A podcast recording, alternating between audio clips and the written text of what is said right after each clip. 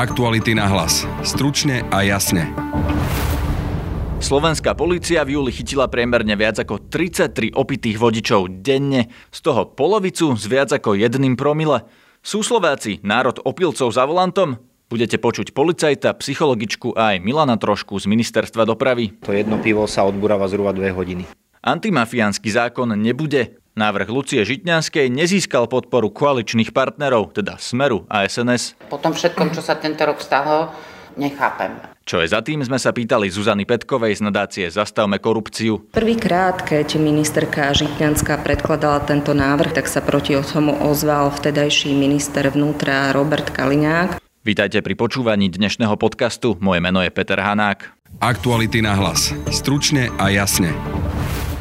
504 ľudí policia v júli prichytila šoférovať s viac ako jedným promile alkoholu. To je priemerne 16 ťažko opitých vodičov denne, a to iba počet tých, ktorých chytia. V júli nafúkalo aj ďalších 534 vodičov, ktorí mali menej ako jedno promile. Teda spolu to štatisticky vychádza na 33,5 prichytených opitých vodičov denne. Na policajnom prezídiu som sa dnes stretol s riaditeľom dopravnej policie, podplukovníkom Ľubošom Rumanovským vždy bol fenomén, že naozaj ľudia pili viac nad 1 promile. Ale teraz som pozeral posledné štatistiky za 8 mesiacov a prvýkrát sa stalo, že štatisticky viac máme priestupkov ako trestných činov. To znamená, že doteraz to bolo tak, že ak si už niekto vypil a sadol za volant, tak to väčšinou nebolo jedno pivo, ale bolo to viac. Presne ako hovoríte. No a teraz sa to obratilo. Áno, prvýkrát. Aj i keď nepatrenom počne, ale je to prvýkrát opačne. Ja, zatiaľ sa nedá povedať, že by to bol trend, zatiaľ je to skôr tak. taká ojedinelá štatistika. Presne ako hovoríte. Pijú Slováci viac ako naši susedia alebo ako v iných štátoch? Takisto komunikujeme so susednými štátmi, našimi službami dopravnej policie a takisto je to, hovorím o okolitých štátoch, takisto aj oni s týmto majú veľký problém a bojujú. Kleslo to potom, čo sme zaviedli tú trestnosť, teda že ak má niekto viac ako jedno promile, je to trestný čin? Sami vidíte, že naozaj keď sme zaviedli aj tento trestný čin, tak ľudia si nedávali pozor, my sme čakali, že naozaj tých priestupkov bude viac, možno, že jedno druhé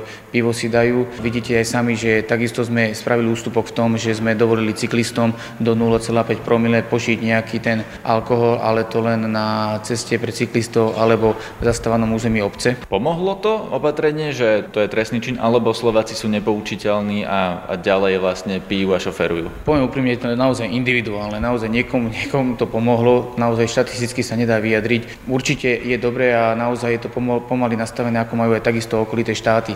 Takže naozaj ten alkohol za volant nepatrí a naozaj tam musíme byť veľmi prísni a nekompromisní. A ste prísni a nekompromisní? Čo sa stane takému človeku? Človeku, ktorého prichytíte za volantom s viac ako jedným promile. Toto už nie je kompetencii policajného zboru, ale tam rozhodujú súdy, akú dajú dĺžku, či už pokutu alebo zákaz činnosti, viesť motorové vozidlo, alebo je tam ten trest to ne, neprináleží mi hodnotiť, aké výšky trestov, respektíve sankcie ukladajú súdy. Policajti, ktorí robia na správnych orgánoch a ktorí prijednávajú tieto priestupky, sú pri týchto veciach naozaj, nie že by som povedal veľmi prísni, ale naozaj veľký dôraz skladú na to, keď je alkohol, či už pri dopravných nehodách, alebo aj samotný alkohol. Vy ste povedali, že to dá v rukách súdov, koľko dostane za to ten človek, aký trest. Na jedno Áno. Aký je postup e, z pohľadu policie? Čo urobí policajt, keď zastaví auto, dá šoferovi fúkať a je tam nejaký nejaký alkohol. Je tam zákaz činnosti, môže byť do troch rokov. Zadrží vodický preukaz, odstaví sa vozidlo, aby netvorilo prekážku cestnej premávke, potom je zavolaný vodič na správne konanie,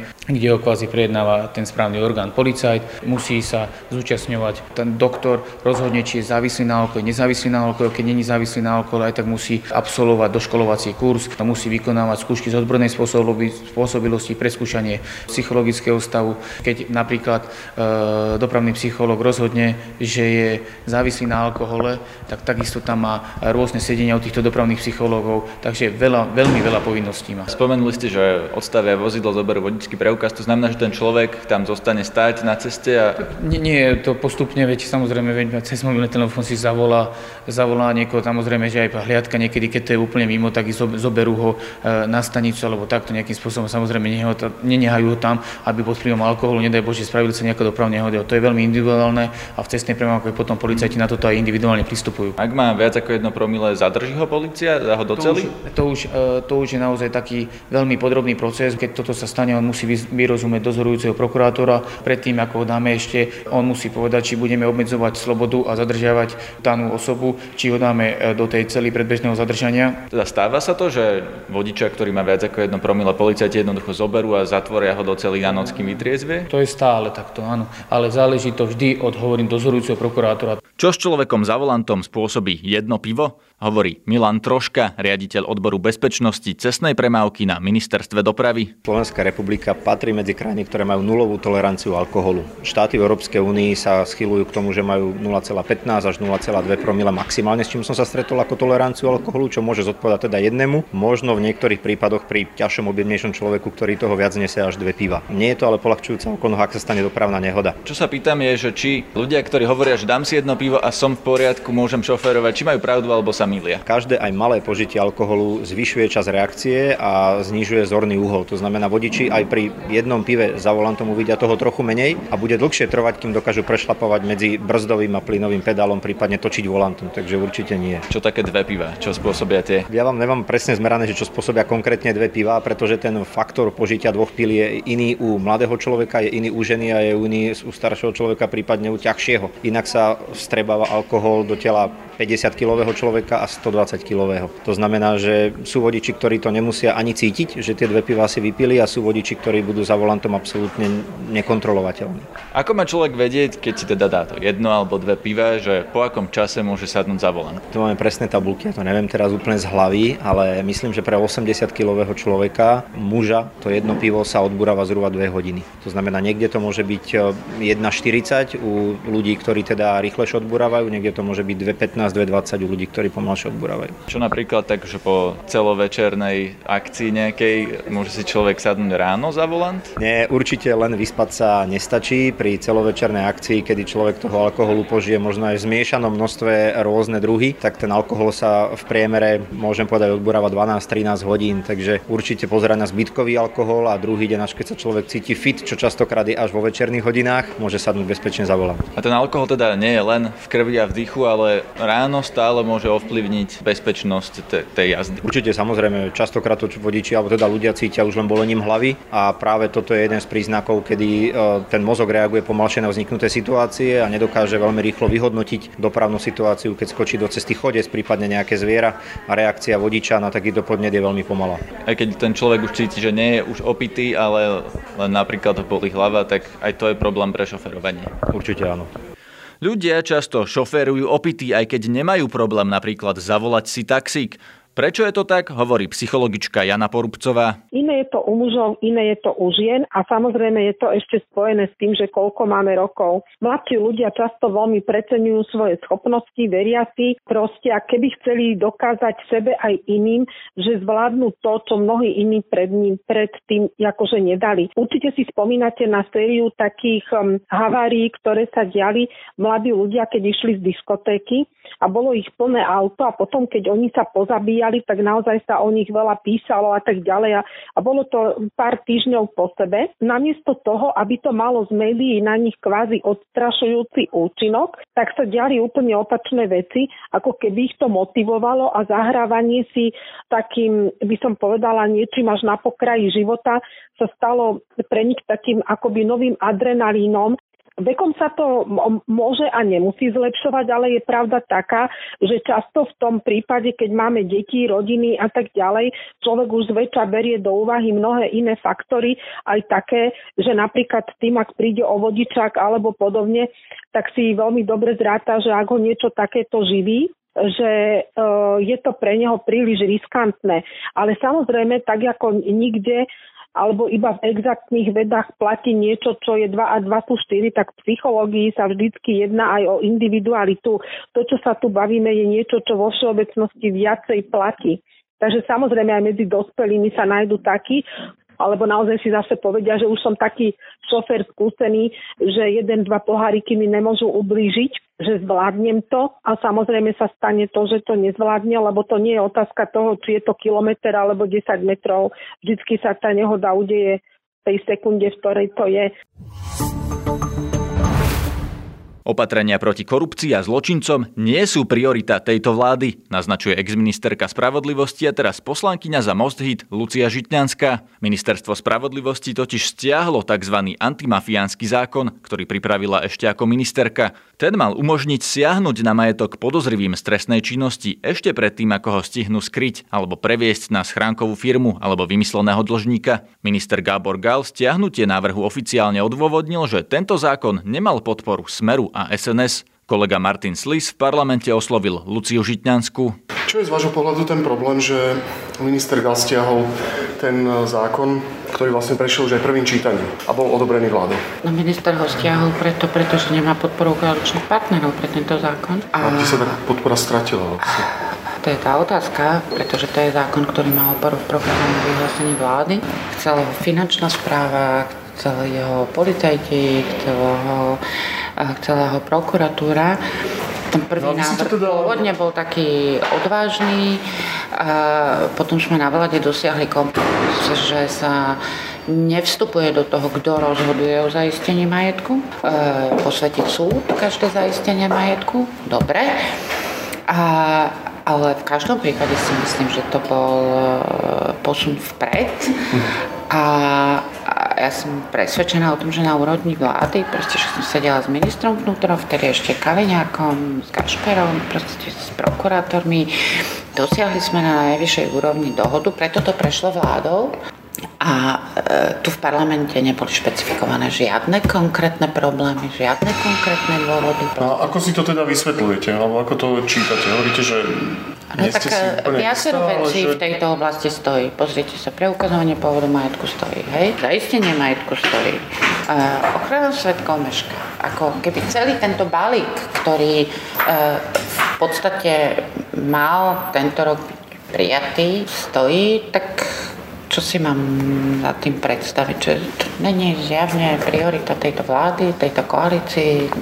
Čo, čo mi nepáči, že... samozrejme. Po tom všetkom, čo sa tento rok stalo, nechápem. Čiže čo, predstavitelia vlády za most dnes nemajú tú vyjednávaciu silu, aby presadili tieto veci, alebo už tam ani nie je nepýtajte, záujem? Nepýtajte sa ma na veci, ktoré, na ktoré vám neviem odpovedať, lebo nie som pri tom. Ja som dnes rádový poslanec a nie som pri tom. Uh-huh. Ja môžem len konštatovať, čo vidím. Uh-huh. No, hovoríte, že teda veci stoja, veci meškajú. Čo to znamená z pohľadu možno bežného občana alebo z pohľadu zložiek, ktoré bojujú povedzme s kriminalitou, s organizovaným zločinom, s terorizmom? Že sa neposúvame ďalej. Nevylepšujeme podmienky na to, aby sa im lepšie pracovalo. A to je bez komentára. Ja som sa pri tom zákone stretol s jednou výhradou, že niektorí poslanci sa obávajú, aby ten zákon o zaistení majetku nebol zneužívaný na likvidáciu, poškodzovanie nejakých, povedzme, nepohodlných ľudí. A to nemyslím len, že vo vzťahu vláda ja viem, ale, ale to aj, je proste... a nejaký konkurenčný boj medzi firmami. Ale to, Čiže...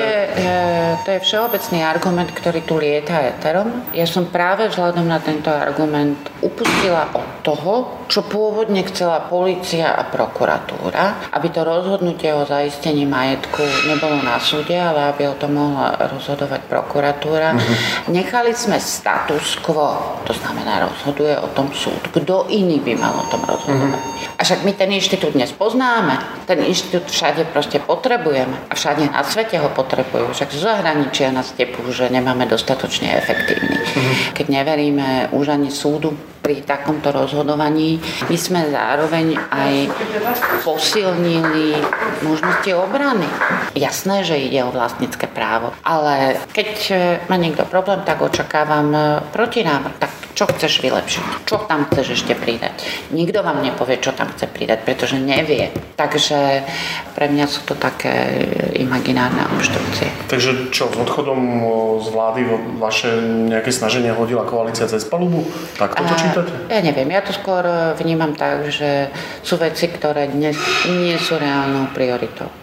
Ako teda funguje schéma, vďaka ktorej sa mafiáni, podvodníci a zločinci zbavia svojho majetku, keď ich začne vyšetrovať policia, som sa pýtal Zuzany Petkovej z nadácie Zastavme korupciu. Napríklad prepíšu svoje firmy na biele kone alebo na schránkové spoločnosti odkiaľ už len ťažko vlastne sa dá dostať buď dokumentácia alebo majetok. Minimálne v jednom prípade to spravil aj e, v súčasnosti podozrivý podnikateľ Ladislav Bašterná, ktorý svoju firmu e, tiež podozrivú z e, podvodov na DPH prepísal na schránku v Modre.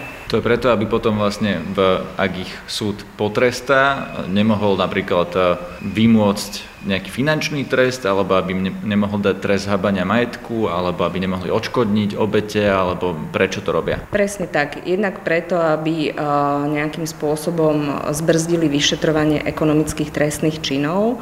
To znamená, že keď nejakú firmu prepíšu na bieleho konia, tento prepíše ďalej, tak už ťažko sa policia dostane k účtovníctvu, eh, ktoré dokazuje, že napríklad dochádzalo k podvodom s DPH alebo k nejakým iným ekonomickým podvodom. A druhá vec je, že súčasťou trestu takýchto prípadoch e, býva aj finančné odškodnenie, finančný trest a v prípade, že ten podnikateľ akože už nič nemá, tak ani nie je čo exekuovať. Ako tomu mal pomôcť ten zákon, ktorý navrhla Lucia Žitňanská? Zákon tomu mal pomôcť tak, že sa e, sprehľadnia e, pravidlá zaisťovania majetku, to znamená ešte skôr, než dôjde k nejakému odsúdeniu pachateľa, tak sa ten majetok zaistí, aby ním nemohol manipulovať. V súčasnosti tieto pravidlá sú dosť nejasné a um, úrady si ich prehadzujú zodpovednosť medzi sebou. Novela, ktorú pripravila Žitňanská, jasne stanovovala, kto a za akých podmienok môže ten majetok zaistiť. Prečo to neprešlo? Prečo to neprešlo, sa môžeme iba domnievať. Určite uh, také, také kritické hlasy k tomu mali aj advokáti. A samozrejme ich klientom to nevyhovuje, aby už hneď v ránom štádiu trestného konania uh, mali blokovaný alebo zaistený majetok. Možno sú tam aj obavy niektorých ľudí e, zo súčasnej koalície, že ak by sa zmenila vládna moc a začali by sa vyšetrovať niektoré podozrenia, tak e, by aj o ich majetok sa mohla zaujímať. Minister Gal to stiahol preto, alebo teda on to vysvetlil tak, že koaliční partneri proti tomu protestovali. Vypoveda to niečo o tom, akým spôsobom SNS a Smer sa stávajú k vyšetrovaniu takýchto ekonomických trestných činov, alebo je to skôr nejaká iná praktická vec, iný dôvod? Tak už prvýkrát, keď ministerka Žitňanská predkladala tento návrh na vláde, tak sa proti tomu ozval vtedajší minister vnútra Robert Kaliňák, čo naozaj vypovedá o mnohom. Postavil sa proti tomu napriek tomu, že zodpovedal za rezort, ktorému týmto novela posilňovala právomoci, lebo posilňujú sa právomoci polície. Čiže z tohto hľadiska odborného to bolo nepochopiteľné, takže naozaj to svedčí o tom, ako sa táto strana aj ďalšia stavia možno k boju proti korupcii a proti týmto ekonomickým trestným činom. Minister Gábor Gal nám odporúčil pýtať sa na to, s čím mali koaliční politici problém priamo poslaneckých klubov SNS a Smeru SD. Národňari sa nechceli vyjadriť. Za smer reaguje Robert Madej. Ťahla to vláda, tak sa musí odpovedať vláda. Ja sa nebudem vyjadrovať k vyjadreniam pána ministra. To je z dnešného podcastu všetko. Počúvajte nás opäť v piatok podvečer na webe Aktuality.sk. Stiahnuť a prihlásiť sa na odber môžete aj v podcastových aplikáciách Apple Podcasts, Spotify, SoundCloud a Podbean. Naše témy a aj ďalšie podcasty, hlavne relácie Fairplay Michala Kovačiča a Na rovinu Mareka Vagoviča a Daga Daniša nájdete aj na Facebooku na stránke podcasty Aktuality.sk. Na dnešnej relácii sa podielali Jan Petrovič a Martin Slis. Moje meno je Peter Hanák. Aktuality na hlas. Stručne a jasne.